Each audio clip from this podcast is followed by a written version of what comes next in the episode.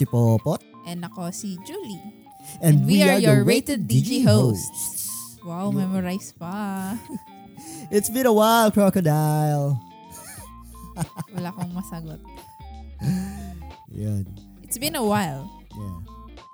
It's been a while since I could, yeah. Anong kanta yun? Stained.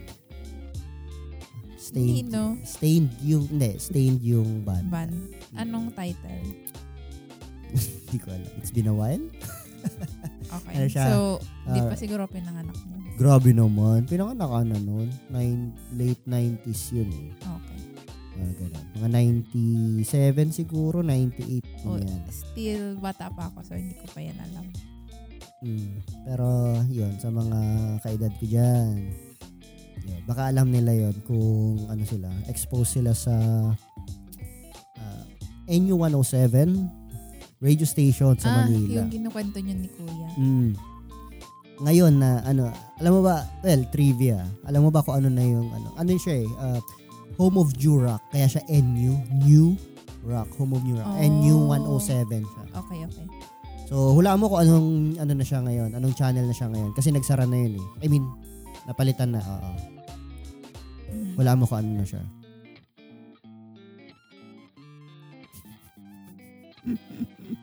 MOR. No, hindi, hindi. Buhay pa yung MOR, hindi man sila nagsara. Ay, hindi ko alam ngayon kasi wala na pala yung ABS. Ah, sa kanila yun? MOR? Sa ABS, oo. Pero yun, sige. Kung hindi mo mahulaan, yung Home of New Rock, NU107, nung nagsara sila, ni-rebrand sila, binuksan sila, nag-change sila ng management, at sila na ngayon ay ang Wish 107.5. Oh, okay. Ano pa din? Sikat pa din sila. Tsaka Mm, ano pero din, ano na sila, ah, dati kasi talagang yung NU107 is, ano siya, um, home of new rock talaga. Talagang mga, yung mga new. oo, tsaka mga rock music talaga yung Ah. nandoon. Like, kahit anong klase ng rock music nandoon, lumaman siya, ah, yung bago, so yun, Mm. doon doon mo maririnig yung mga mga 90s na banda na Nagsisimula Limp. Bizkit, Korn, Incubus. I think mga uh, familiar ka naman doon sa iba. Doon ko narinig yung Stain. Um, yung kumanta ng uh, yung Chop Suey. Alam mo yung Chop Suey? Yung ginaya, yung kinover ng ano or ginawa ng rendition ng parokya ni Edgar. Yun. Uh, System of a Down. Yung Wake up! Mapapasya po na Ah. nila, wake up! Mm. Yun. Mm. Doon yun. Pa-order. Oo, Oo. yan. yung Tagalog version niya. Pero, yun, doon, doon namin siya una narinig. Waiter, pa-order. Slipknot, yan, mga bandang yon. In fairness naman, sikat ngayon ng Wish, di ba? Kasi dahil doon sa bus nila, Yes, yung oo. nag-invite silang mga artist, tapos pumunta ko, iba-ibang lugar ba yun? Or fake? Malamang iba-iba kasi. Iba-iba. Pinapasyal Kasi nila yung ano, pinapasyal nila yung bus Parang talaga. ano, pumunta sila sa Dito. M Plaza, di ba? Oh, ilang beses na. Ilang Pero, beses na sila Na- pumunta. nakita nila, hindi ko alam kung imagination ko ba yun or nakita natin somewhere or somewhere or nakita natin in actual yung bus pero walang nagpo-perform. Ah, dito. Dito na yun sa Naga. Tama 'di ba nakita natin Mm, in actual. Nakita natin yun. In Parang nagsiset up, nagsiset up pa lang sila. Mm. So, yun. Pero, yun. Yun yung trivia natin for the day. So, yun. Okay. Kumusta naman kayo mga listeners? Medyo matagal tayong hindi nagkarinigan. Well, kami, hindi nyo kayo masyadong narinig. Yes. At, ano, Daming ganap. oo, Palagi daming naman ganap. daw kasi excuse natin ganun. Oh, kaya hindi na namin kukwento kung anong ganap. Basta, yun. We're Ayun. happy. We're back. Ayun. And itatry ulit natin maging ano. Itatry ulit Consistent. natin Nakailang try na tayo. madagdagan yung mga episodes. Pero at least nakadami na din tayo this year. Oo. And oh, bawi ulit tayo this second quarter. quarter. Mhm. Ayun. So, kinamusta mo na ang ating listeners. Ano lang din, check check in lang din with our listeners. So, kung nakikinig ka ngayon, well, mak- mapapakinggan mo to April or baka May na eh. Last week na nga pala ng April ngayon. So, Oo. Kalahati na naman ng ano, ay, parang kalagitna na naman ng second quarter. So, mga listeners, ano na naman, kalahati na naman ng taon, ano na bang mga nagawa natin dyan? Yung Oo. mga plans ba natin for this year, eh, nasimulan natin or plans pa din ba yan? So, ano na to? Ituring nyo tong wake up call kung yung mga plano nyo dyan eh hanggang plano lang din eh simulan nyo na. Hopefully, nasimulan nyo na. Mm, kasi Yung pin- ganun din kami. Mhm. Yung pinaplano nyong negosyo na itayo, nasimulan nyo na ba? Yung pinaplano nyong Gawin, gawin, ma- or, pagiging content creator nyo, nasimulan nyo na ba? or yung- pag-diet, pag-exercise, Mhm. simulan nyo na kasi yan din yung problema ko. simulan so, yun, na din. oh, matatapos na agad yung ano, first half of ano, first Mhm. half of the year, Yes. 2023. So, Alain mo yun. bilis. Ang bilis. Ang bilis ng panahon. Hindi mo talaga, hindi mo talaga ma, mamamalayan. Mhm. Di ba? Kaya nga, di ba, doon sa past episode natin, na pag-usapan natin na, well, nabanggit ko doon, na darating at darating yung panahon na yun na Na. dadating tayo dun sa future na kailangan na lang natin piliin kung sino tayo sa future na yon. Ah, tayo yes. ba yung nakomit natin yung tayo ba yung nakakommit ng goal na sinet natin o tayo ba yung hanggang hanggang sa future eh goal pa rin yung mga plinano natin. So Yes. yon. Ah, speaking of, mabilis na panahon at hindi natin namamalayan. So, syempre, another year, we're getting older. So, yun, uh, most of us, well, sa mga kaidara natin, um, andito na kaya sa adulting stage. Yes. Pasensya na ako, sumisingot ako at Oo. medyo hindi pa tayo masyadong magaling ah, sa ano sa sakit, sa sipon, tsaka sa ubo, yun. Init din eh, no? Init ng panahon. Siguro. Or baka nga dahil doon sa yun, baka na COVID nga talaga tayo. Baka. Pero sa, eh, hindi, we'll never know.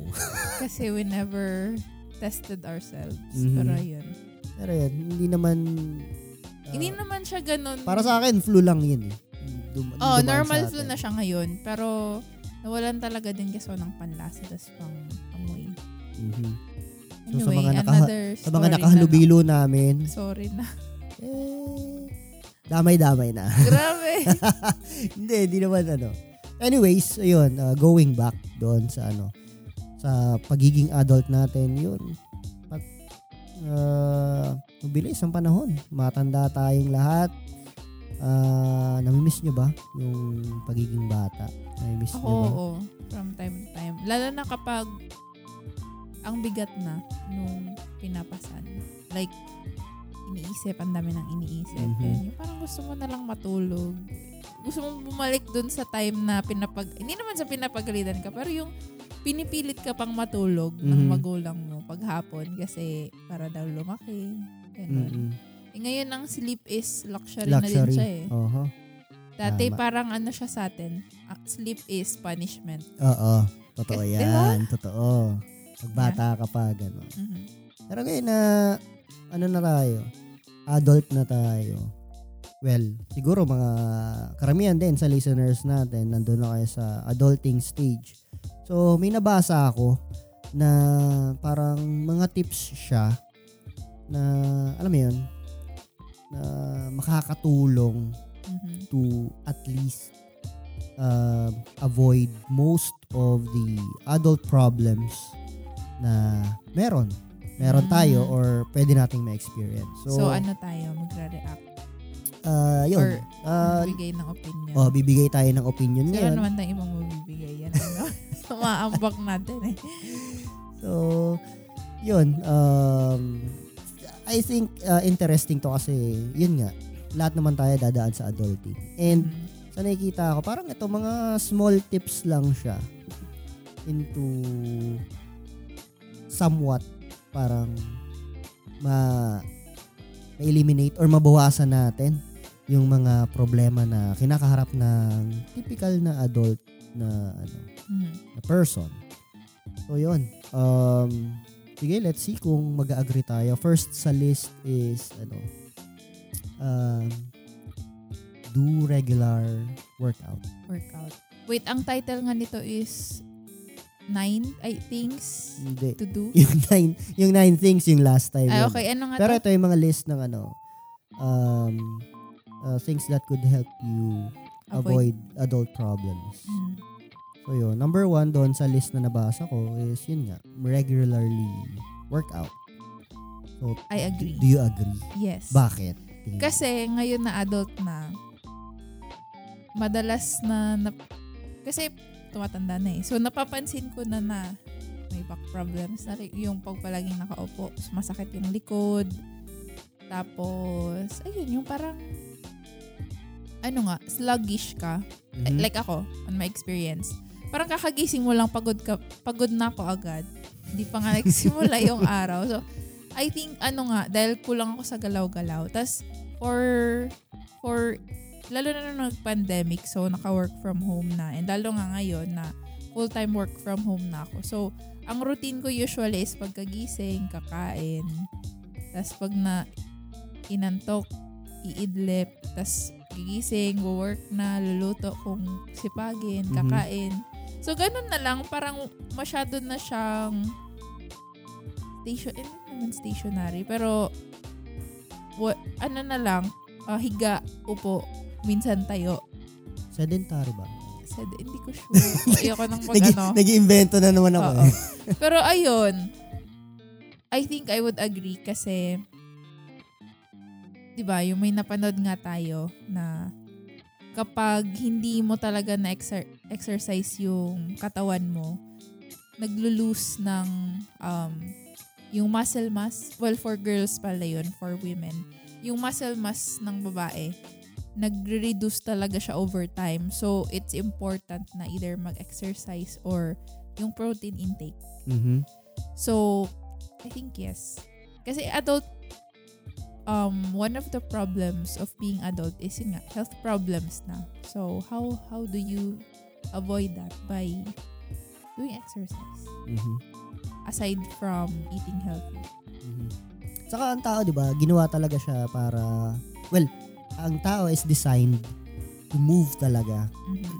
Kahit naman nung ano, nung mga unang panahon, 'di ba? Hindi pa masyadong civilized yung tao. Um, hindi pa na-invento yung farming, 'di ba? Ano ba ginagawa ng tao para makakuha ng pagkain? Diba? Nag-hunt, nakikipaghabulan sa mga hinhunt. So, Or yun din, nag scavenge. Siguro mga fruits, mga plants Mm. Pero y- yun yung ano doon, yun yung yun yung point. Uh, lahat ng gagawin ng tao before, lahat ng ginagawa ng tao before is gumagalaw. Uh, moving from one place to another or yun nga, well, very physical, physical mostly ng ginagawa ng tao sa buhay niya, Mhm. 'di ba? So yun, ako ako I agree na regularly working out will help you can help you avoid adult problems, Mhm. especially when it comes to health. Kasi sa panahon ngayon, 'di ba, halos lahat ng trabaho eh sitting na. Eh, Mhm. 'di ba, may study nga ano na sitting is ano, silent killer, Mhm. 'di ba? So 'yun nga, ah, gaya nung sinabi mo kanina, pag hindi mo ginagamit yung ano, hindi mo ginagamit yung muscle mo, usually nagde-deteriorate siya. Mhm. Ah, kumbaga parang iniisip ng katawan na ay, hindi naman ako, hindi naman ako kailangan. So parang Oo. ganon. Mhm. Ganon siya. Oo, ano? Kasi tingnan mo, um, naalala ko nung pumunta tayo ng Baguio. Oh. May nakita ako doon na parang ano na siya, eh, si yung lola doon. Matanda na siya pero as in feeling ko nasa 90 plus na yun eh. Pero naglalakad siya uphill pa tapos may Mhm. dala-dala pa siyang basket. Parang naisip pa, though mabagal siya, pero still at her age, di ba? Nakakaakyat tapos sa ganong klima na malamig. Mhm. Umaakyat ka ng uphill na may dala ka pa. Tapos parang, yun nga, doon ka naisip na siguro dahil nga ano siya, um, si Lola is talagang hindi sanay na stagnant. Mm, tsaka, ganyan, di ba? Toto- totoo nga talaga yun yung mga kwento-kwento na yung matanda kapag, di ba sanayan gumagalaw-galaw. Tapos kapag pinigilan mo yan kasi, oh, magpahinga ka na lang, lolo, lola, kasi matanda ka na, wag ka nang, ano, gumalaw-galaw dyan sa, kunyari, nag-aasikaso or naglalaba, katulad ni mama Mm. lola ko.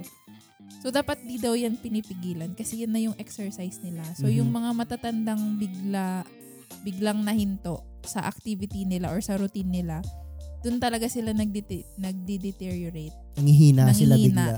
Kasi, wala, para siyang ano eh, yung, yung katulad nung nangyari kay lola ko.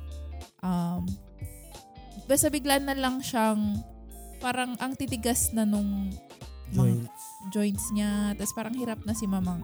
Kunyari, yung legs niya nakakulubot na. So, parang nung chinek up yun ng doktor, sabi, ang matanda daw kasi para yung gear. Or kahit naman yung tao. So, kapag hindi na gumagalaw yung mga kasukasuan and all, parang nagra-rust siya. Mhm. So, dapat continuous yung activity kasi Mhm. para, para siyang na-oil. So, Mhm. parang pag nahinto yung galaw ng tao, lalo na pag matanda na, Mhm.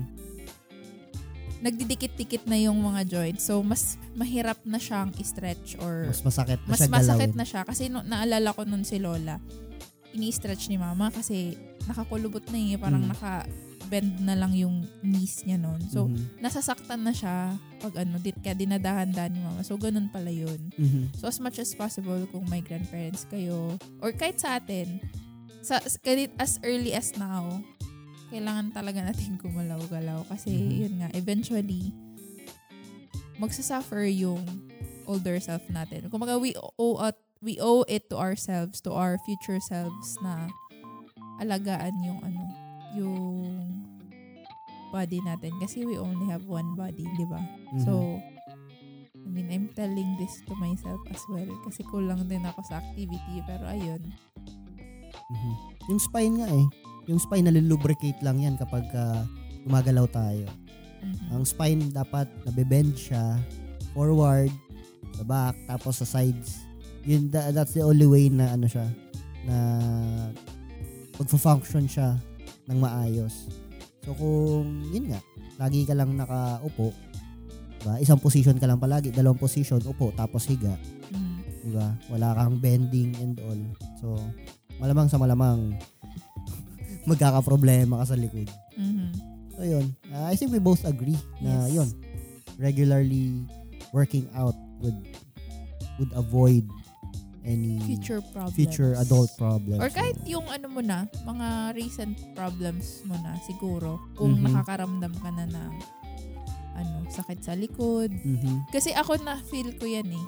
Talagang may time no na inconvenient na siya. To the Oo. point na ano na siya, parang nakakahinder na siya sa daily activity ko. Mhm. As ano ah, parang late 20s pa lang ako noon ah. So, nawala talaga siya nung may nahanap ako or ikaw nung nag-send yung stretching, yung yoga. Parang ano talaga siya, sa YouTube video lang, sinundan ko. So, nung ginawa ko yun, nawala talaga siya. So, ibig sabihin, kailangan lang din talaga ng galaw-galaw. Mhm. Kaya yun, yung may mga masakit dyan na lower back. Yan. Kailangan nyo lang ng oras para hindi kayo palagi nakaupo. Kung Mhm. limit your sitting position. Oo. Yung mga nag-office dyan, yun, irarason na naman yan. Eh, kasi kailangan sa trabaho ko. Mm. Actually, pag gusto, may, paraan. Pag ayaw, may Pag dahilan. ayaw, may dahilan. Diba? So, yun naman lagi nating sinasabi. Ano ba yung mga basic na pwede nating ma, Mm. ma-advise Yeah. pagdating sa ganyan, simple workout? Actually, Tsaka- actually, ay sige, sige, muna ka na. Sige. Ay, ayun. So, sinasabi na, hindi naman natin generalize. So, pag, um, ano lang din, kunyari, sobrang sakit na nang nafe-feel nyo, ay baka kailangan na din yan ipacheck kasi kung hindi na normal, di ba? So, ano lang din, kumaga wag ipasintabi yung, or ipa, wag i-neglect Mhm. yung health. So, kung may parang hindi na siya comfortable and ano na talagang naihinder na yung daily activities nyo, eh, much as well, pa-check nyo na yan kasi baka kailangan na ng urgent attention. Mhm. Listen to your body. Mhm. Diba? As simple as walking. Diba? Yes. Maglakad-lakad kayo. Ah, hindi naman hindi naman kasi pag sinabing workout, hindi naman siya yung totally na magwa-weights kayo, diba? Yung hihingalin ka. Oo. Well, actually, it is recommended na hihingalin. hingalin ka. Ah, kasi kailangan medyo kailangan yung heart mo from time to time kailangan niyang mag um Pump. ah, hindi Ng, kailangan niyang bumilis yung tibok. oh. Oo. Ano siya, parang required siya every day. Kaya baga sa kaya sa pag nag-workout, di ba? Mhm. Pansinin mo, kapag ka hindi kahingal-hingal yung ano mo, hindi kahingal-hingal yung Workout or routine. oh, yung routine na ginagawa mo, hindi ka maglulus ng weight. So, yun, na, ano ko lang yun, na natutunan ko siya nung isa sa mga TED Talks na napanood ko. So, yun, um, ano pa ba? Yan, yung mga pag-iigib. Yan, it's Mm. a simple, ano, a simple workout na functional din kasi you're doing, ano, home, ano, uh, home chores, household Mm. chores. Ah, yung paglalaba. Yes. Yan, mabigat 'yan, 'di ba? Para ka na rin nag Walis-walis. para ka na rin nag-weights niyan. O yung walis-walis, syempre magbe-bend ka noon, 'di ba? Kung kasulok-sulukan pa sa ilalim ng kama yung ano yung mawawalisin mo, 'di ba? It's either buhatin mo yung kama or you crouch down tapos saka ka magwali. So, yung mga ganun, simple things. Mhm. So, yun. Yan. So, doon tayo sa second sa list. Sige. So, sa second list na ano, um, solution uh, that we could avoid uh, adult problems. Isa is yun, get a second income source. Mm. Yun. So, sa panahon ngayon, uh, hindi na advisable na isa lang yung income source mo. Um, kasi, hindi na tayo nakakahabol. Well, karamihan sa atin, hindi na nakakahabol ng sa inflation, sabihin Mhm. na natin. Um, at saka, yun, sa totoo lang, most of our current jobs is underpaid tayo. Yes. So, kahit anong sabihin natin, kahit nasa ang ano ka pa, nasa ang um, industry ka pa, most most likely, ang ginagawa mo is underpaid ka. Siguro ano, meron din naman na, well, most. Sabi mo naman pala most. Mm, Pero meron most. naman kasing mga swerte yung magagaling na talagang um, yung 9 to 5 nila is goals. Kumbaga, parang well-paid sila with benefits. Pero bihira lang din siguro. Or wala akong masyadong kilalang ganon. Mhm. Ngayon, parang ang pagdating sa salary, ang six digits, mababa na eh. Well, Mhm. depende kung nasaan part, le, nasa ang range ka ng six digits. Mhm. Pero kung hindi ka pa nag-earn ng six digits ngayon sa trabaho mo, yun, it is highly recommended na Aray. magkaroon ka ng second income. Mhm. Kasi medyo mataas na talaga yung ano ngayon, cost of living. Kahit nandito tayo sa province, di ba? Nararamdaman na natin yan. Mhm. Lalo na kung ganyan, may mga may sasakyan ka pa na mine-maintain or ginagasolinahan. Yun- Sasakyan kasi ngayon, ano na eh. Necessity. Necessity na siya, hindi na siya Yun luxury. ang- yun nga ang unfair eh. Yun na naman Sabi na ko luxury. luxury. luxury. Yan nga ang unfair yung mga, well, ewan ko, pero hindi naman kasi ako expert, pero on my, on my opinion lang, or in my opinion lang, sa opinion ko lang, Mhm. na hindi naman ako expert or anyway, or anything, um, nakakaano lang yung sinasabing provincial rate, di ba? Eh, Mhm. in- pagdating naman sa goods and all, same naman yung ano, wala namang provincial rate na ano eh, sa grocery Mhm. provincial rate yung bigas, provincial rate yung lata ng sardinas. Dep- depende siguro kung saan nanggagaling kasi yung produce. 'Di ba? Kung ini Mhm. kung ini ah, inaangkat pa siya from other ah, other islands dito sa Philippines or other town dito sa Philippines. Kunwari from Manila dadalhin dito. Syempre mag-aakyat talaga yung presyo niya. Pero sabihin Hindi natin nga. kung is- Ah, Sige. Paano nga aakyat yung nandito sa probinsya? Probinsya? Oo, kasi dinadala pa nila dito. Kaya nga, so ang point ko, bakit pa may provincial rate na sahod? Eh minsan nga mas mataas yung goods sa provinces. Di ba? Kasi mas may option sa Manila eh. And minama nandun yung ano, nandun yung um, mga port, nandun ang bagsakan ng mga bagay-bagay. So, hindi ko gets bakit pagdating sa sahod, sinasabi, ay, mababa naman ang cost of living dyan. Eh kung titingnan, may mga, ano lang dapat, kumaga same-same lang kasi kung mababa, sab- sabi natin mababa ang renta dito, mababa ang pamas, mababa, hindi naman nga pamasay, same na din eh Mhm. ang goods din naman or yung mga pag uh, pagkain gulay ganyan. Mahal din naman dito kasi kung mala- malayo pa siya sa ano eh, sa pinanggagalingan, 'di ba? So, anyway, opinion ko lang. Naisip ko lang ulit. Ano yung sasabihin mo? um Well, I agree na yung provincial rate kasi parang ano na lang siya eh. Parang pang mamata sa ano eh. Mm. Sa mga taga-province. Porket hindi, si, hindi ka nakatira sa city. Yes. Pero it doesn't mean na yung cost of living is mabas, mababa talaga. Mm. Siguro sa mga rural talaga, yung kung saan doon ka nakakakuha ng produce, di ba? Ng uh, agricultural produce, yun, kung saan andun yung mga farmers, syempre makakakuha ka ng mas mura doon. Pero hindi naman eh, hindi naman lahat ng probinsya eh urban. Yeah, may mga city naman na sa province eh. Mhm. Diba? So, ganun din siya. So, yun. Yun. Um, I would, ang, ang pinaka-ideal sa second income usually is passive income sana eh. Yes. Diba?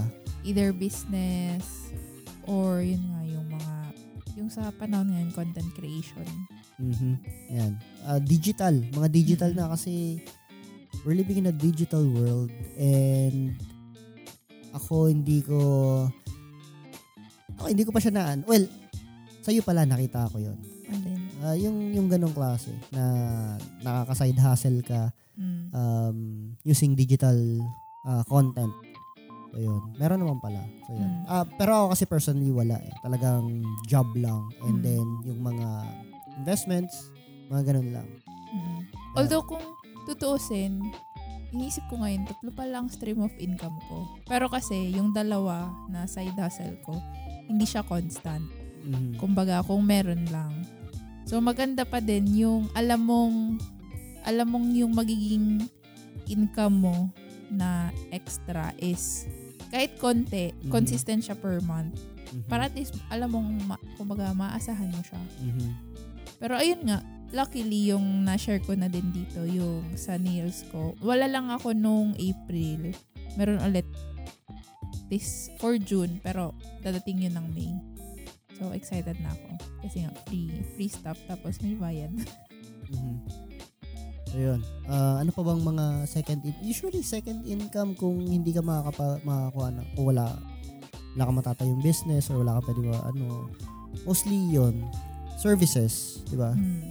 So parang ganun lang din mag ano ka, mag-apply ka rin for another job. Mm. Sa ibang bansa kasi uso to eh. Yun Usually sa, sa western Yeah. like for Basta example, kung masipag ka, madami kang pwedeng maano doon. oo. Kasi may Kasi kakilala marami, ako. marami din tamad kasi talaga Oo. doon kaya. May kakilala ako sa work ko ngayon.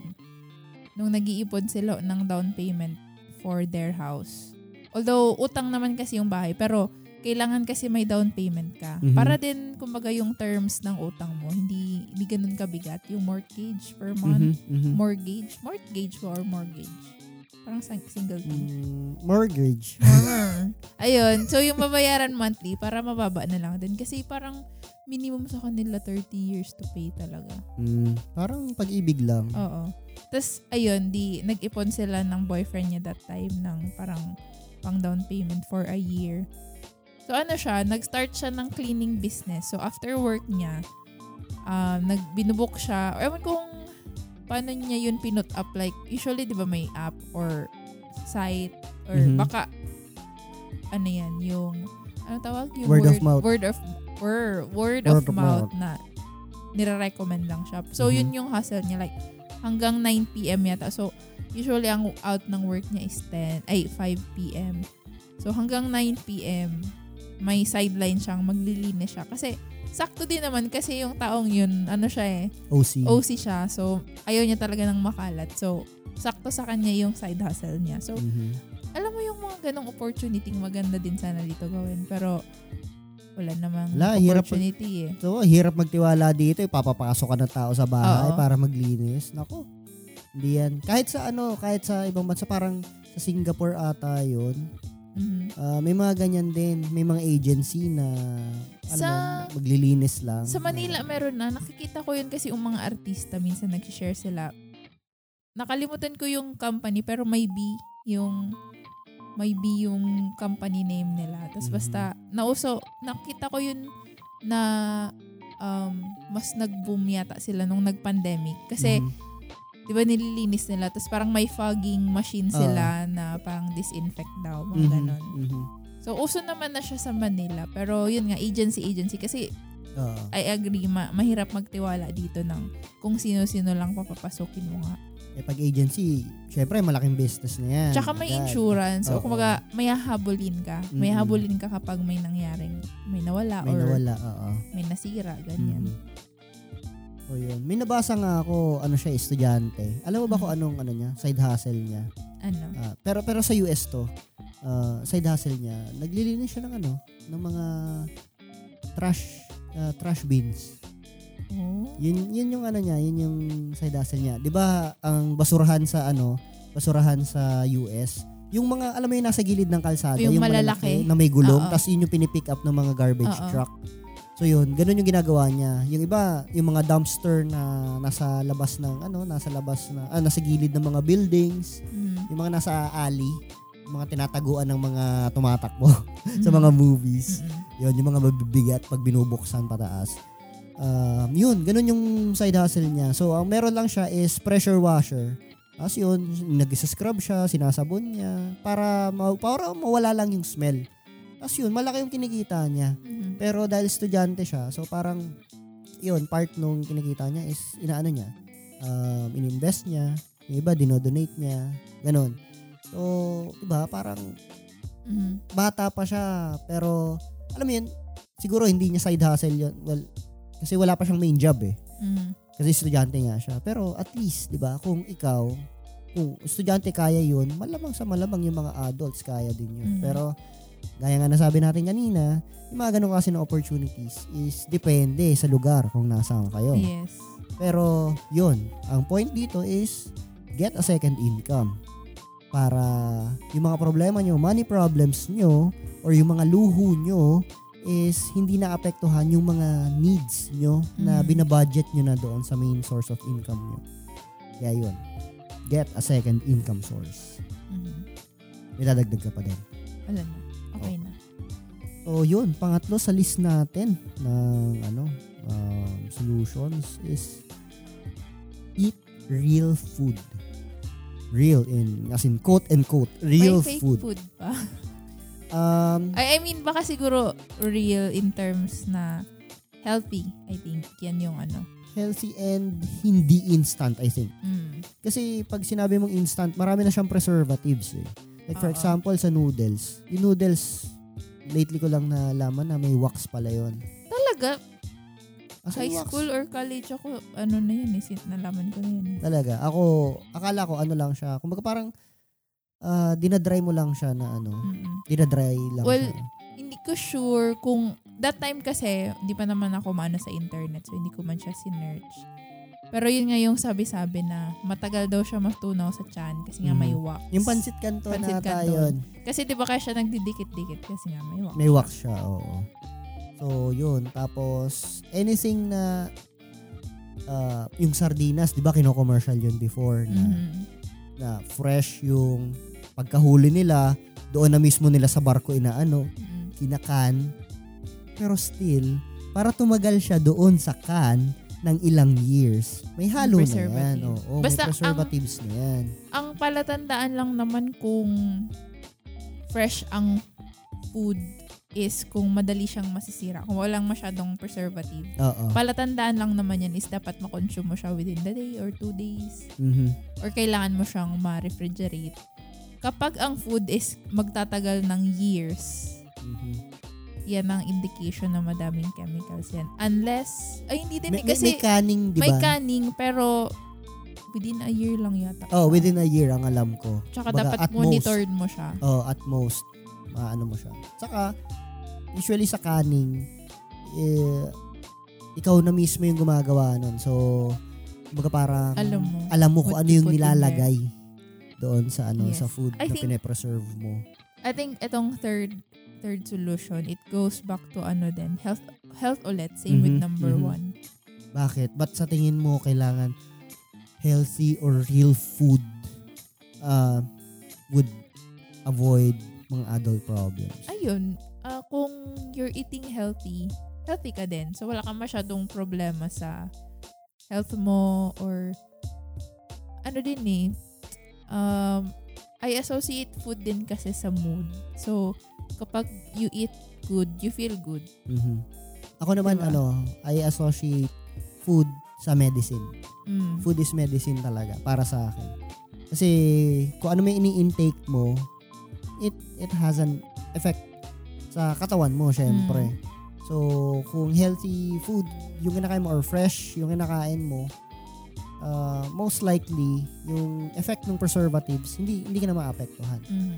So, hindi ka magkakasakit. And, Yes. yun naman sinasabi natin sa health, di ba? Laging, uh, prevention is better than cure. Mhm. Di ba? So, kung ngayon pa lang, um, umaano ka na, uh, you take care- good care of your health or minomonitor mo kung ano yung kinakain mo.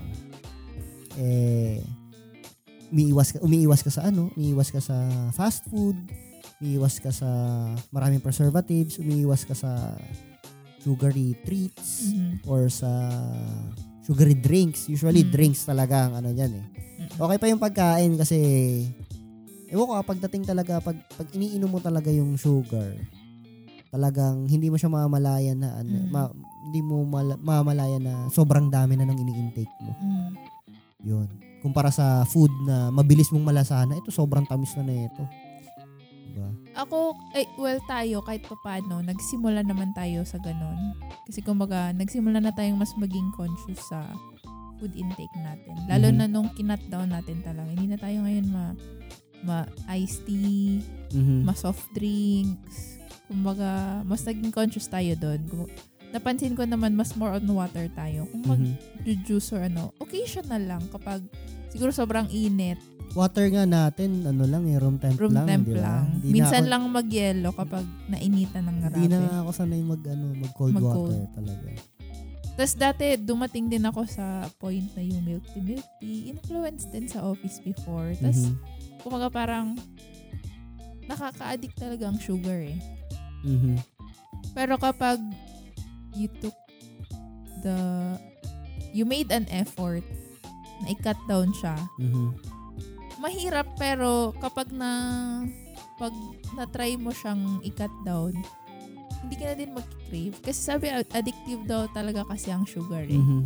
Kasi nga, nagsispike nga yung insulin mo eh because of Oo. sugar.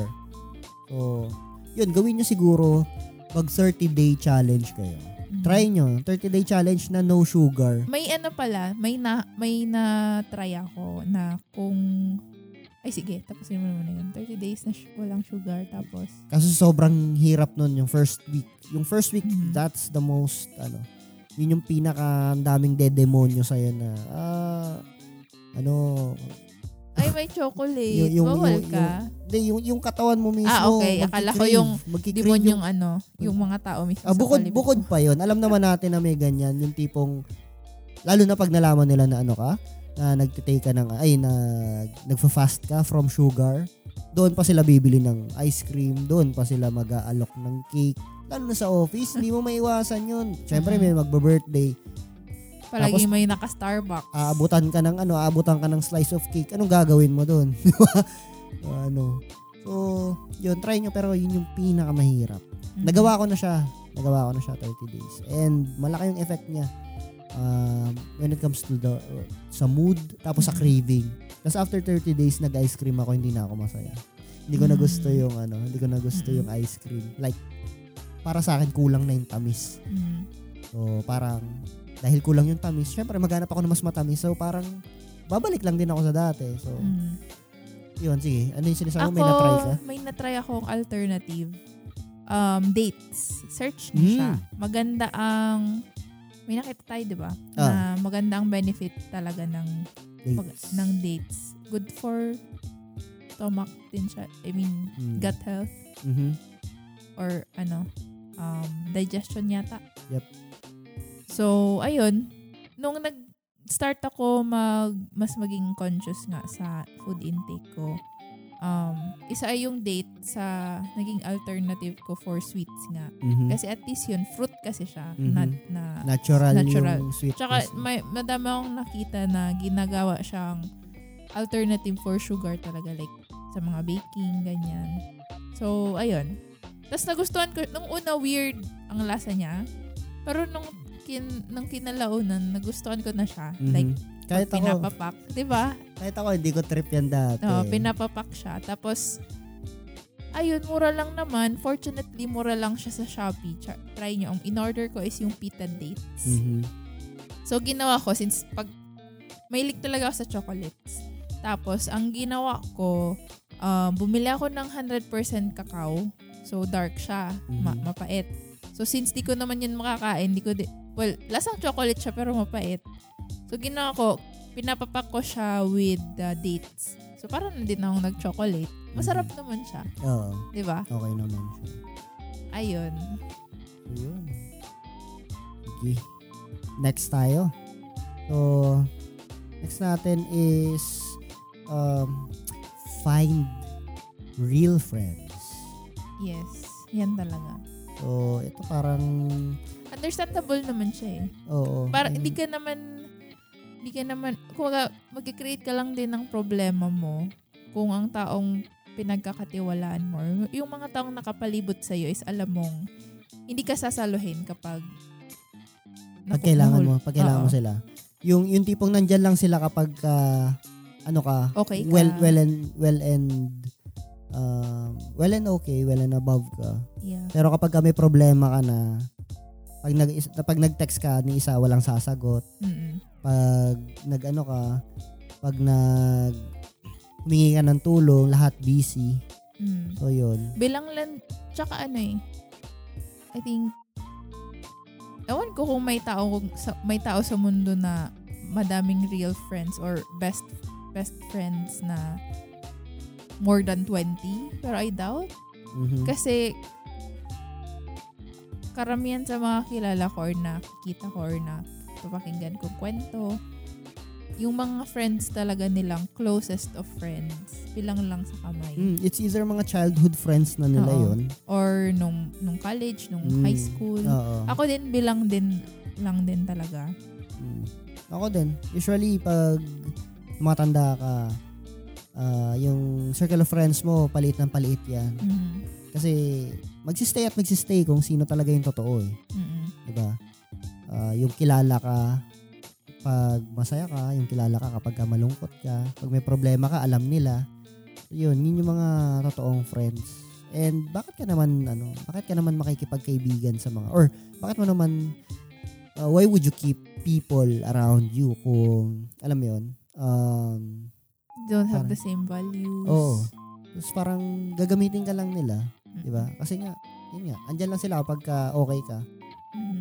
So, yun, talagang, eh, alam naman natin, pag adult, marami tayong, maraming uh, problem na usually ang makakatulong lang din is syempre yung may proper experience, yung may Mhm. may may same wave wavelength ng ano, maturity mo, Mhm. 'di ba? Para maintindihan ka in order for uh, for you to understand each other.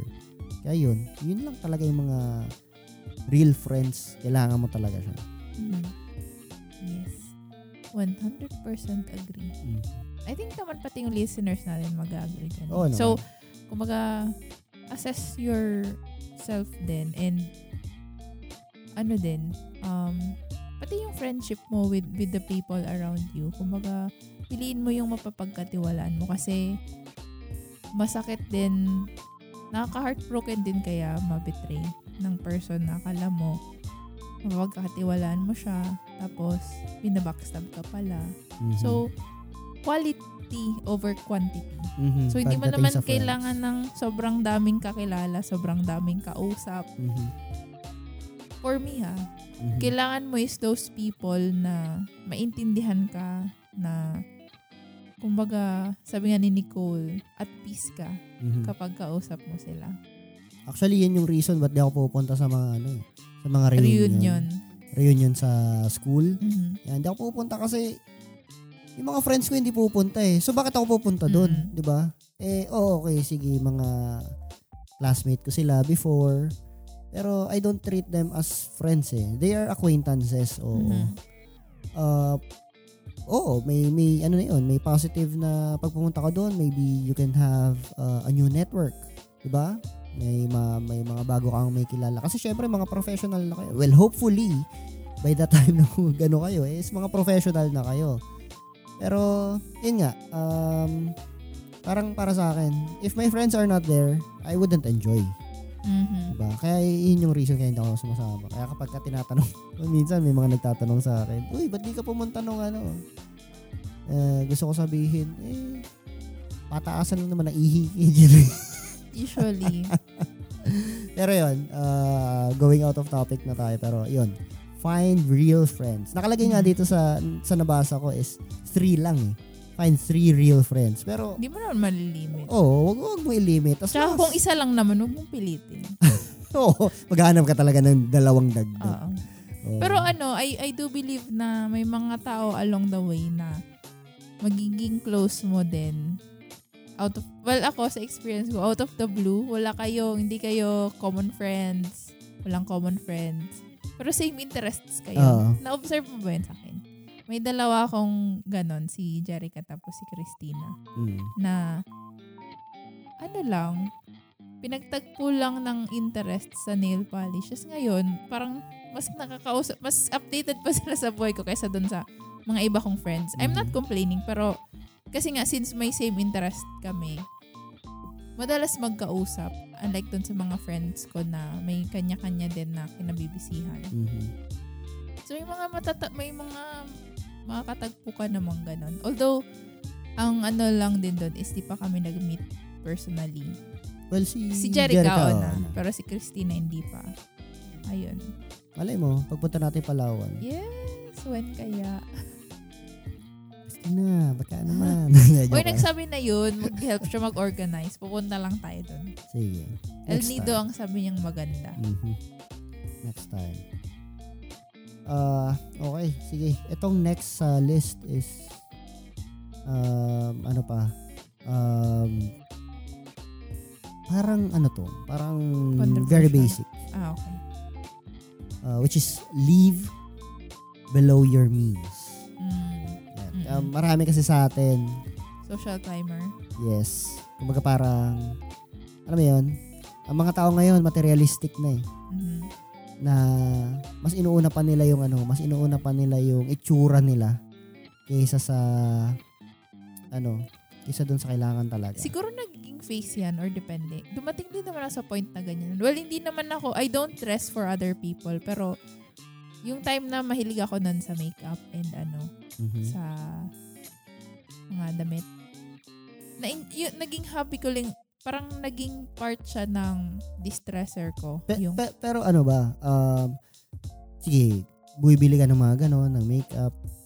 Um, pero, eto kasi, kung live below your means, Mm, inuutang mo ba? hindi naman. Ayun. Kasi, yun yung pagbili-bili ko, okay lang naman yun eh. Like, Mm.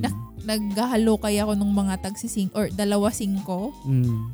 Parang nandun yung enjoyment ko kasi kapag nakakuha ko ng steel. Parang may treasure may, eh, no? may ano, may thrill siya kapag Oo. nakakuha ko ng magaganda. Tapos, uy, 50, uy, ano nga, 50 pesos, mahal pa sa akin yun eh. Mm. like, Yan, mga sampu lang eh, Sampo, no? parang iba yung bragging right siya para sa Mm. akin na, uy, 10 pesos lang yan. Parang, ganon. Tapos, yung makeup naman, well, lipstick yung kinaadikan ko nun eh. Pero, Mm. hindi naman siya yung tipong inuutang ko sa ibang tao. Mm. Pero I think ito yung inaano na ito. Like yung ano, like yung mga bagong phone, Oo. nakiki, nakikiuso ka, Oo. Para lang masabing... iutang mo naman or nakaplan. Ay, wala Mm. namang ano sa may plan. Pero I think, yun nga, yung iutang mo siya. tas Tapos di mo naman kayang ano. yung mga feeling blessed. Tapos kukuha ng kukuha ng sasakyan, Ah, kukuha ng sasakyan tapos alam mo 'yun? walang... Ah, hindi, ang ano doon is yung pang ano mo, iuutang mo, iuutang mo yung pang down payment mo. Tapos syempre may mag magmo-mortgage ka pa niyan. 'Di ba? Monthly. Eh, a monthly amortization. 'Di ba? So, may utang ka ng kumbaga parang alam Pero kung pabaon ka lang kailangan ng naman pabaon. kasi, kung kailangan naman kasi, Kung inenegosyo mo yon okay. Diba? Kasi at least mababawi mo siya eh. Pero kasi para sa akin ah, kapag nag-start ka ng utang, inutang mo siya ng walang balik, parang para sa akin, ano siya eh, ah, babaon ka lang. depende pa din. Sige nga. Depende. Sige, prove me wrong. Kasi, yung mga ganun, may mga tao naman or family na nangungutang ng sasakyan. Kasi Mhm. kaya naman nilang bayaran. Wala lang silang wala lang silang ganung kalaking money to pay it right then and Aha, there. agree. Pero mababudget naman nila yung mortgage nila kasi kailangan nila ng sasakyan eh. Mhm. I think yung eto na live below your means is doon lang din sa mga tao na for for the pe kumbaga gumagastos sila para sa ibang tao. Mhm. I, I mean, nanlilibre sila or they they have this ano, um, anong tawag doon? Facade na mayaman ako. Mm. Pero hindi naman pala. Mm. Tinatawag dyan sa Bicol eh, parang, ay, hindi ko na, hindi ko na i-mention kasi hindi ko na, ala- parang hindi ko alam yung, nakalimutan ko yung complete term. Mhm. Basta, anyway, ayun, yung social climbing nga, parang, you have these friends na ah, mayayaman, tas parang nakikipagsabayan ka, hindi mo naman kaya. Parang Mhm. ganun. Pero yung, may, medyo mahirap tong ano eh, medyo mahirap tong topic. Pero kasi, meron naman kasing, like yung example mo kasing nangungutang ng sasakyan, kailangan naman nila eh. Hindi naman nila yun inutang para lang magpasikat sa kapitbahay. Malay mo kung nag-start sila ng family, kailangan nila or may work yung yung babae or lalaki sa malayong lugar, kailangan nila ng sakyan. So, I think yun, understandable yun. Hindi, eh, eh, ang ibig ko sabihin nun is, oo, kasi, kumbaga, niloloan, niloloan mo eh. Mm. Pambayad ganun. Pero, yun yung inaano ko dito. Yun yung, ang, ang point ko rito is, alam mo na, hindi mo nakakayang ano, hindi mo nakakayang ah, mag-monthly. Pero dahil, sabihin natin, yun nga, nakikisabayan ka sa mga Ayun ano mo. yun. Yun Tapos, yung issue. saka ka, ano, saka ka, ku- kukuha, ah, uutang ka para pang down payment, tapos magma-monthly ka na hindi mo naman kaya. So, hanggang sa mabatak na yung ano. Para, Yes. para y- yun naman yung inaano ko. Mm. Yun So, naman yung So, sinasabi ko. depend, depende din talaga. Kasi, sabihin natin may mag-asawa naman na paras working. Mhm. Tapos kumuha sila ng sakyan. Wala namang issue yun. Mm. Kahit inutang nila yun, yung babayad naman sila. Mm-mm. Pero I think, magiging issue siya kung para silang walang trabaho, Oo. asa sa magulang, nangutang, o Mm. saan kukunin yung pang ano, pang bayad. Yun yung issue. Depende din. Depende pa din. Travel. Yung, ano, yung kwento ni, ni tita, di ba? Nino, sinong tita? Si tita Sepa, meron Ah. siyang, ano, classmate na palaging post dito, post doon, travel dito, travel doon. Tapos kapag ah, hihingan mo ng konting, konting donation, laging, ano, pass. Hmm. Diba? So, parang, alam mo yun? So, why, ewa, ewa ko lang ah. Pero para sa akin, Why ano? parang, why show off? Well, Ang reason yan, ang, ang, ang mostly reason yan, eh, I'm doing this for myself. I'm doing this for yes. ano. Ay, medyo nagkakaag ano tayo dito. Wala namang masama mag-share ka sa ano eh. Sa, sa profile mo eh na nag-travel ka. Mhm. Pakiba nila. As long as hindi mo yun inutang, walang kaso yun para sa akin ah. Mhm. Mabiter na yung mabiter, pero I think may right ka to to show off. Mhm. Kasi lalo na kung pinag-ipunan mo yung pera, you've been working your ass off for many years, and then you travel to these amazing places. I have the right to share pictures, lalo na kung um, for memories, di ba? Mhm. I think it's understandable. Pero kung nag-travel ka, pero sandamakmak yung utang mo sa friends mo, sa mga kilala mo, ayun yung issue. I think. Ah, okay, sige. So, parang naisip, parang may, may, may naisip ako na, ano siya, um, siguro kunwari umutang ka sa kamag-anak mo. Mm. Tapos, umutang ka sa kamag-anak mo, tapos, pag sinisingil ka, hindi ka nakakabayad. Mm. Tapos, malalaman ng kamag-anak mo na nag-travel ka. Mm. Ayun, yun, ang, yun yung issue. Pero I think, yung shinare, shinare ni Tita Sepa na may kakilala siyang nagpa-travel-travel, tapos inihinga ng donation, hindi magbigay. I think, oh, medyo off, pero she has the right to say no. Kasi pera niya yun eh. Mhm. they're they're asking for a donation. It's a donation. Mhm. It's supposed to be voluntary. It's not supposed to be something na masama sa loob mo, di ba? Mhm. So, I think for me it's okay ah. Mhm. Kung controversial yung ano ko. I think ang issue for me is someone na shows off with these things, with this food or travels. Pero may utang sa'yo, may atraso sa'yo na hindi mo pa nga mabayaran. Yun yung Mm. issue sa akin. Pero if it's someone na um, masipag, magtrabaho, Mhm. ma-OT, tas nag-travel siya, sa, nag, nag-trip to Europe siya, nag, ano siya, nag, um, cruise ship, Mhm. and she shares picture every freaking day kung Mhm. asan siya, I won't care. She deserves it. He deserves it. They deserve it. Pero Mhm. if it's someone na shows off, pero alam mo kunyari ikaw na utangan ka, ay nakakasakit ng loob yun. Yun Mhm. talaga yun. Yun yung off talaga. I think it depends. It depends for me. Ito pa yung sinabi kong basic, no? Tapos, Tapos parang pa- nag-away tayo. Pero hindi, passionate lang ako kasi wala. Bakit ba nagiging issue sa mga tao na ano, mag-show off sa social media? Eh, may nakita nga ako eh. May nak si, si Nurse Even, kilala mo siya? ah, ah, ah, nakita mo yung siya. post niya? Hindi, hindi. May post Hindi kasi sa FB na parang ano ba yan? Parang share parang share ng share sa social media ng mga pictures, parang travel ng travel. Tapos may sagot siya doon. Sabi niya, pinaghirapan ko to sa ano, sa IELTS, ilang gabi akong puyat. Mag-review ka din kasi.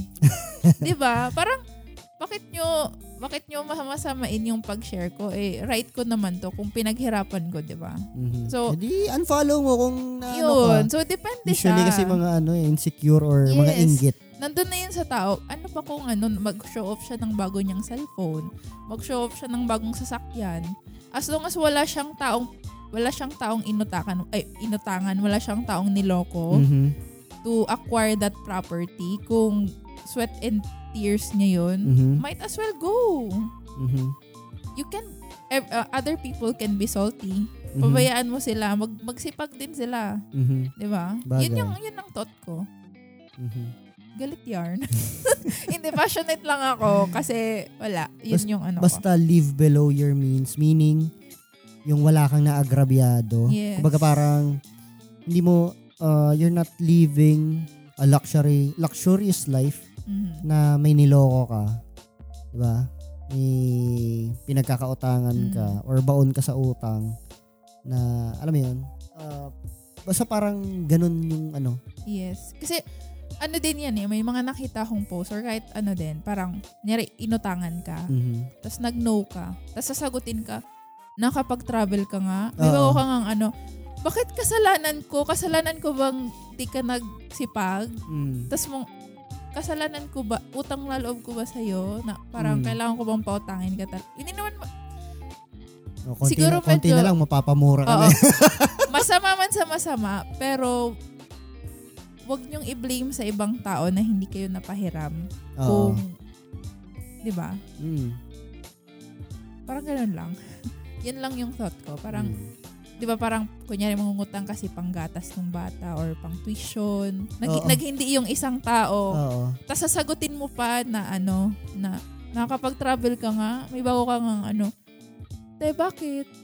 Ano ba? Ba- Nandyan ba ako nung ginawa nyo? Yung mga sagot na ganun, Mm. nag-agree ako dun sa tao. Oo. Di ba? Gagawa kayo, gagawa-gawa kayo ng ano, ng anak, tapos hindi nyo kayang buhayin.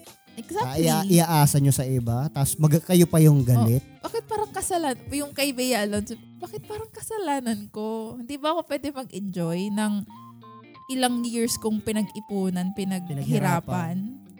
Di ba? Hindi naman instantly nakuha ko yung ganitong sahod para Mm. makabila ako ng ganito eh. Bakit parang Mm. kasalanan kong i-enjoy yung pinaghirapan ko? So, I think Mm. passionate lang ako kasi may, yun nga, may mga nag-reach out din sa akin na mag-try maghiram. Mm. And sinagot ko naman politely. Hindi naman sa nag nagmamaramot ako. Pero sinabi ko, oh, ganito, nag, nag-help ako, nagsusupport, ganito, ganyan, may mga, pinag, may mga nakalaan na yan. Mm. Thing naman walang sumagot sa akin ng pabalang. Mm. Parang ni-respect naman nila yung decision ko and nag, nag-thank you pa din. So, I, I appreciate that. Pero, hindi mo dap hindi ka dapat mag-feel bad sa tao kung hindi mo siya mapapahiram. Mhm. Kasi paano kung ikaw naman yung nangailangan? San ka san ka lalapit? Mhm. And di di mo din sure kung matutulungan ka, 'di ba? So yun lang. May may may thoughts lang. Ako sino pa yung may utang, sila pa yung galit eh. Pag sinisingil eh. yung iba sa mga nakikita natin post, 'di ba? Parang, ano lang eh, parang yung mga kabit lang yan eh. Kung sino yung kabit, sila pa yung matapang. Mm. Yeah, parang ganon. Anyways, move Anyway, on na tayo. Controversial yung ano, sabi mo pa basic. basic na pag-aawayan. Oo. Okay, sige. So yun, second to the last na tayo. So, next is yung ano, do what you love for work. Ah, ito medyo ano, controversial din to pa. Hindi naman, parang maswerte na yung mga taong nagagawa yung gusto nila for Mhm. work. Pero dun sa mga taong katulad natin, hindi naman pinanganak with silver or golden Golden spoon, spoon. Mm. We need to do kung ano yung nandyan or Mm. ano yung yung sa tingin nating mga kabuhay sa atin. Mm. 'Di ba? Mhm. I think you can do yung what you love for work pero hindi siya agad mag-reap ng Oo. ng ano ng magre-reap ng fruits ano yung In- hindi hindi hindi ka agad makakuha ng income. Oo. Oo. so pwede mo siya like i-develop mo yung gusto mong gawin like like you like you you have you want you, you love um video editing so I think pwede mo siyang startan i-develop pa I- i-practice mo yung craft mo and then eventually eventually naman ma mag-rip off ay rip off mag Rip off. hindi ano Peke. magre-reap yung ano mo, yung mga ginawa mong effort or pag-practice and eventually magiging ano mo siya, means of income talaga. Pero bihira yung ganun eh, I think. Maswerte na yung mga taong they do, they love what they do for Mhm. work. For me ha. Mm. Ikaw Mostly yan yung mga anak na ng celebrities. Oo. Di ba? Ano Like, na yun? Yung parang hindi na sila mag ano, parang hindi na nila kailangan mag ano eh, mag-effort eh. May, kasi yung may- nabasa ko May sa pangalan post, na sila eh. yung nabasa kong post or video yata, like, we we are all artists if Oo. we don't need to worry about our rent. Yata yun. Oo, oo, parang gano'n. Diba? Which is, which is I totoo. agree. Totoo, Kasi- di ba? Napansin ko talaga, karamihan sa mga mayayaman, they go the route na yung mga artist related. Mm. Di ba? Mm. Kasi hindi nila kailangang mag-asikaso Hindi nila sa pang-araw-araw eh. Oh, hindi nila po problemahin kung ano ba Mm. yung may, may pang grocery ba tayo, Oo. 'di ba? May pambayad ba tayo ng kuryente? Mm. Wala wala sa isip nila 'yun. Ang, So- ang iniisip lang nila is ano kayang gusto kong gawin? Ano, paano ko kaya gaga, paano ko kaya isuspend yung araw-araw ko? Mhm. Or yung Diba? marami kong pera, Yes. 'di ba? Kasi may nakita ko niyan sa YouTube. Parang documentary eh. Mhm. May yung mga one percenter, yung mga sobrang yayaman. Mhm. Yung isa doon, gumawa siya ng documentary. Parang um, documentary doon sa mga rich kids. Mhm. Ang gumawa nun yung air ng sa Johnson Johnson. Siya yung gumawa na. Naging controversial yun kasi akala nung mga mga peers niya na dino-document niya, siguro hindi niya yun i-release sa if- ano sa world. So Mhm. parang pinost niya or pinablish yun somewhere. So nagalit yung iba. Pero yun nakita parang doon sa documentary, yung pa, yung pap, yung papa niya, yung tatay niya, nag ano lang, nagpe-paint lang all his life. Kasi hindi na kailangan mag-work eh. Mm. Settled for life na siya. So yun yung gawa ng papa niya, nagpe-paint lang. Mhm.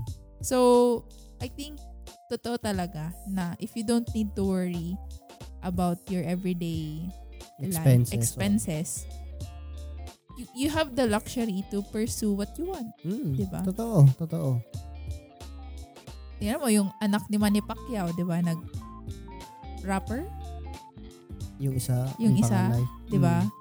Pero sabi maga- magaling naman daw, pero salty lang yung mga tao kasi Anak mayaman anak siya. eh. mayaman, pero Oo. may i- ibubuga naman yata eh. Pero yun nga, bitter yung mga tao kasi he has the privilege na Mm. may, may upper hand siya. Which is reality of life. Bakit papabayaan ba yun ni Manny? Mm. Eh kung may ganun na, bakit magpapakahirap pa siya? So, Mm. I think agree a- agree ako doon na ano na um kung hindi mo kailangan problemahin yung sa araw-araw mo, Mhm. pursue mo yung gusto mo.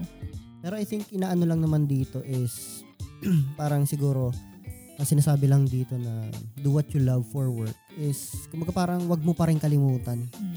Wag mo pa rin kalimutan yung dreams mo, yung passion mo, Mm. 'di ba? Pwede. Kung kaya mo naman siyang gawin as work or kahit di naman main main source of income, kahit side hustle, Mhm. pero at least you still feel alive, Mhm. 'di ba? Yes. Uh, from time to time na you get to do what you love. Yes. Diba?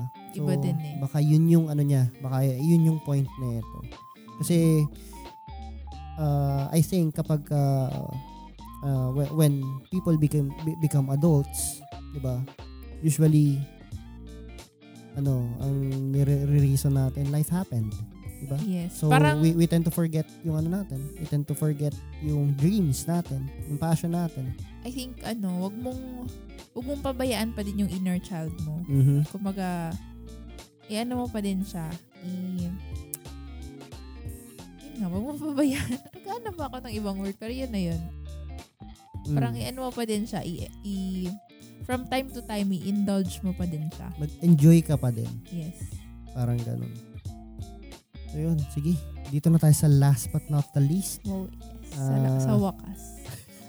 Hindi ko akalain na ang ano ah, aabot pa tayo sa ganito kahabang discussion. Oo nga eh. Siyempre, bawi tayo. Medyo Oo matagal tayo nawala. Pero, Ano yung yun. last? So yung last is, ito baka controversial. Ito, ito, sinasabi ko na baka controversial. Pero baka hindi naman. Pero kayo na mag-judge. So, don't have kids with the wrong person. Yes. Di ba? Totoo naman. Mm. Kung matanda ka na, nagkaanak ka doon sa Saan? nagka- sa maling tao, Ah, you decided to have a kid, the wrong person, most likely magkakaroon kayo ng problema in the end. how would you know it's the wrong person kung may red flags? Yes. Well, ano, um, not actually may red flags, pero uh, malalaman mo naman yan sa ano eh, sa sa relationship nyo muna, Mm, 'di ba? Kung kung sa inyo pa lang, mhm. hindi hindi na hindi na kayo nagja-jive talaga.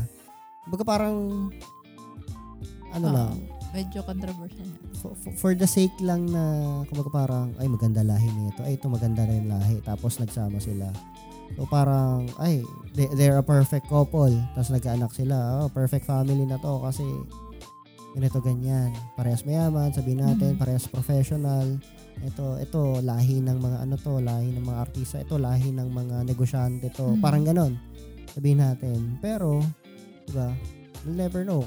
What if hindi naman talaga sila compatible pero they're just together for the image, di ba? Kumbaga parang maraming maraming instances na pwede mangyari to Mhm. na Although, you have kid. yes and no Mhm. for me. Kasi, So okay lang na you have kids with the wrong person. hindi okay. Ay, ah, yes and no kasi I think not most of the time you'll know that that person is the wrong one. Kasi most of the time you get intimate with someone kasi at that time, at that at that instant, love mo yung person na yun. Kumbaga, you care for that person. So, hindi mo alam kung wrong siya sa'yo. Mhm. Siguro kung ano, kung pinapagalitan ka or may mga nagsasabi, opinion ng iba. Pero para sa'yo, hindi eh. Oo. Siya talaga eh. love, So, is, love is blind. love eh. is blind. So, you wouldn't know for me. And, paano yung mga one night stand? Di ba? May mga cases na gano'n na nabubuntis yung babae one night stand lang. So, is this statement saying na i-abort yung bata? Hindi naman yun yung sinasabi niya. Ah, I don't think na ito yung ano, ito yung point na I think ano lang din, yung intentional na, ay gusto ko, gusto, siya yung gusto ko maging nanay or tatay Sig- ng mga sig- anak ko. siguro Pero, Sige. pero for the longest time, may issue kayo. Mhm. Pwedeng ganon. Mhm. Pero kasi, para sa akin, mahirap din. Kung, kung at the moment, love na love mo yung person, hindi mo din malalaman agad kung right or wrong ba siya for you. Pero I think, Ah, siguro pwede mo siya malaman doon sa red flags. Ah, like yung nabanggit mo kanina. And paano mo Ah. malalaman, paano mo malalaman yung red flags? Ang magsasabi sa noon is yung real friends mo. mm, Kasi, yun nga, love, love is blind. So, hindi mo malalaman kung, I mean, hindi mo makikita yung flaws eh, ng partner mo kasi you're blinded by love. So, ang makakita nun is yung external ano nyo, um, external um, people mm, uh, around your relationship. So, kung may true friends ka, sasabihin nila na, oh, pwede nilang, sila yung magsabi sa'yo na, you're in a toxic relationship. Kasi, di ba, uh, sabihin natin, yung mga couple na binubugbog nung isa yung isa. mm. Di ba? Or nagbubugbugan sila. Why do they uh, tend to be together for a long time? Kasi nga, ano sila, kumbaga parang isa sa- umaasa na, ay hindi, magbabago pa to or what. Mm. Diba? Kahit na sigurado tayo, marami nagsasabi sa kanila na walayan mo na yan. Mm. Diba? Ah, lagi ka lang yung sasaktan or ganito. Baka may mangyari ka sa'yo masama. Pero, wala eh. Ah, yun yung yun yung naisip ko ngayon ah, na red flag na sinasabi mo, na pwede ko ma-relate doon sa red flag. I think dito sa statement na to, kanina kasi hindi ko marap yung head ko sa idea eh. Parang contradicting, eh, parang madami akong, parang mahirap din kasi sabihin na wrong person siya at that moment. Kasi kung naging intimate ka nga, meaning you care for that person. And ako kasi personally, um, di, mo, di ko naman siya you gagawin. care for that person. Well, hindi doon sa sinabi mo kanina na, ah, na situation na ano, one night stand. Hindi, hindi. I mean, hindi naman ako magiging intimate sa person kung hindi ko naisip yung future ko with that person. Ako lang to. Pero iba naman kasi yung Ah, panahon iba-iba na ngayon. naman. Mm. I think with this statement, it just, for me, it means siguro na um, be with someone na alam mong magiging um, good partner siya in the future. Good enough to have kids with that person. Mhm. So, siguro, ano na din dito na masyadong maano. Masyadong ma... Huwag masyadong ano lang. Huwag masyado Gusto makate. lang, oo. so, be intentional din siguro. Like, be careful din. So, kung hindi ka ready, ayun, siguro, siguro kung, kung gusto mo lang maging intimate, ano, wear protection, di ba? Kasi, kung you just do it with someone kasi for the sake of doing it or wala lang, gusto mo lang makarao siguro, be conscious enough or be responsible enough na to wear protection kasi pag may nangyari ay may mangyayari may, may mangyari naman talaga and then pag may nabuo ah, kawawa yung mga bata talaga Mhm. kung alam mo lang din naman na ano na hindi mag-work yung relationship nyo or hindi hindi wala naman kayong enough foundation to have a family kawawa yung mga bata talaga and in the, ikaw din mga taxing din yan emotionally sa sa'yo Mhm. to have kids na wala kang support system sa partner mo. Mhm. So I think, yeah, okay, I agree. Yes. Okay na? Oo. So, yun, sabi nga ni nanay, choose a date fit for a mate. Mhm. So, yun. Kumbaga parang wag ka mag-girlfriend, wag ka magbo-boyfriend kung For the sake na uh, dahil yung mga kakilala mo is meron na oo. Or- kumbaga parang ano, um, kilalanin mo, di ba? Mhm. Y- yung tipong makapag-relationship ka, uh, doon sa ano, doon sa sa tingin mo magkakaroon ka ng future with. Hindi for the sake lang na para masabi na may jowa ka. Mm. Diba? Karamihan sa atin, karamihan sa ano, mga kabataan ngayon, ganyan. Paramihan, tapos binabrag pa na, eh, ako nakadami na ako ng ano. Diba? So what? Mm. Sak mo sa baga. Galit yard. Hindi. Ano lang, ah, paos na. medyo masakit ng lalamunan. Mm. Isipin mo yun, no? Lumagpas tayo ng one hour mark. So, talagang bumabawi tayo. Ngayon, sa mga listeners natin, kung umabot kayo sa ano na to, hanggang dito sa part na to ng podcast or ng episode na to, eh, Mm. Nag-agree ba kayo dun sa mga pointers on how Mhm. to what? Avoid problems? Adult Uh, problems? oh, how, how, how most of the adult problems can be avoided. Mhm. So, yun. Eh, kung nakarating ka dito sa part ng episode na to, eh, baka pwede mo naman kaming i-rate. Pwede mo namang i-rate yung... Oo ano, nga, i- rate nyo naman rate yung naman podcast yung namin podcast na, na podcast sa na to. Spotify. Oo. It Tapos, will really help yan, yung oo. ano namin, yung podcast namin. Kasi, lib, ano naman, walang bayad. Walang bayad.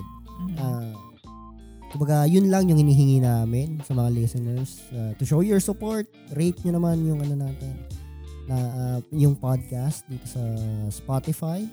And uh, titignan namin kung pwede kami mag-release sa Apple Podcast din. Para Mm. hindi, hindi, pa, hindi naman kasi kami, well, hindi pa, hindi pa kami exclusive for Spotify. Talaga pa eh, no? Ah, pero, Oo naman. Oo, claim na natin yan. Oy, na-realize ko ito palang podcast natin is something that we do. O baka in the future maging work. Eh, kumaga, this is something that will compensate din us. Pero, I think, long ano pa siya. Mm, long eh, it's a long shot kasi Long nga. 'di ba? Kumpara natin sa mga sa mga top top podcasts ngayon, I think we are Mga sikat na din kasi talaga sila. At saka we are really independent. Walang may hawak sa atin na Oo. ano, na studio, 'di ba? Talagang we're on our own. Mhm. And wala tayong connections and all, pero again, we're doing this for the sake na alam mo You yun? want to do it. Oh, gusto namin gusto namin mag-record. Gusto namin na mag-host ng show na feeling namin eh magaling kaming mga host. na ano, walang walang mangingialam. Sige, kami ang bida. Parang gano'n. Oo. Wala magrereklamo kasi wala nakikinig. Pero naman Pero yun, anyways, uh, we do really appreciate your support. And yun, if if you get to rate us, let us know din kung ano pa kung paano pa namin pwedeng ma-improve itong podcast na to. And yun, I think that's it muna for today's episode. Thank you everyone for listening. keep safe and talk to you soon. Bye!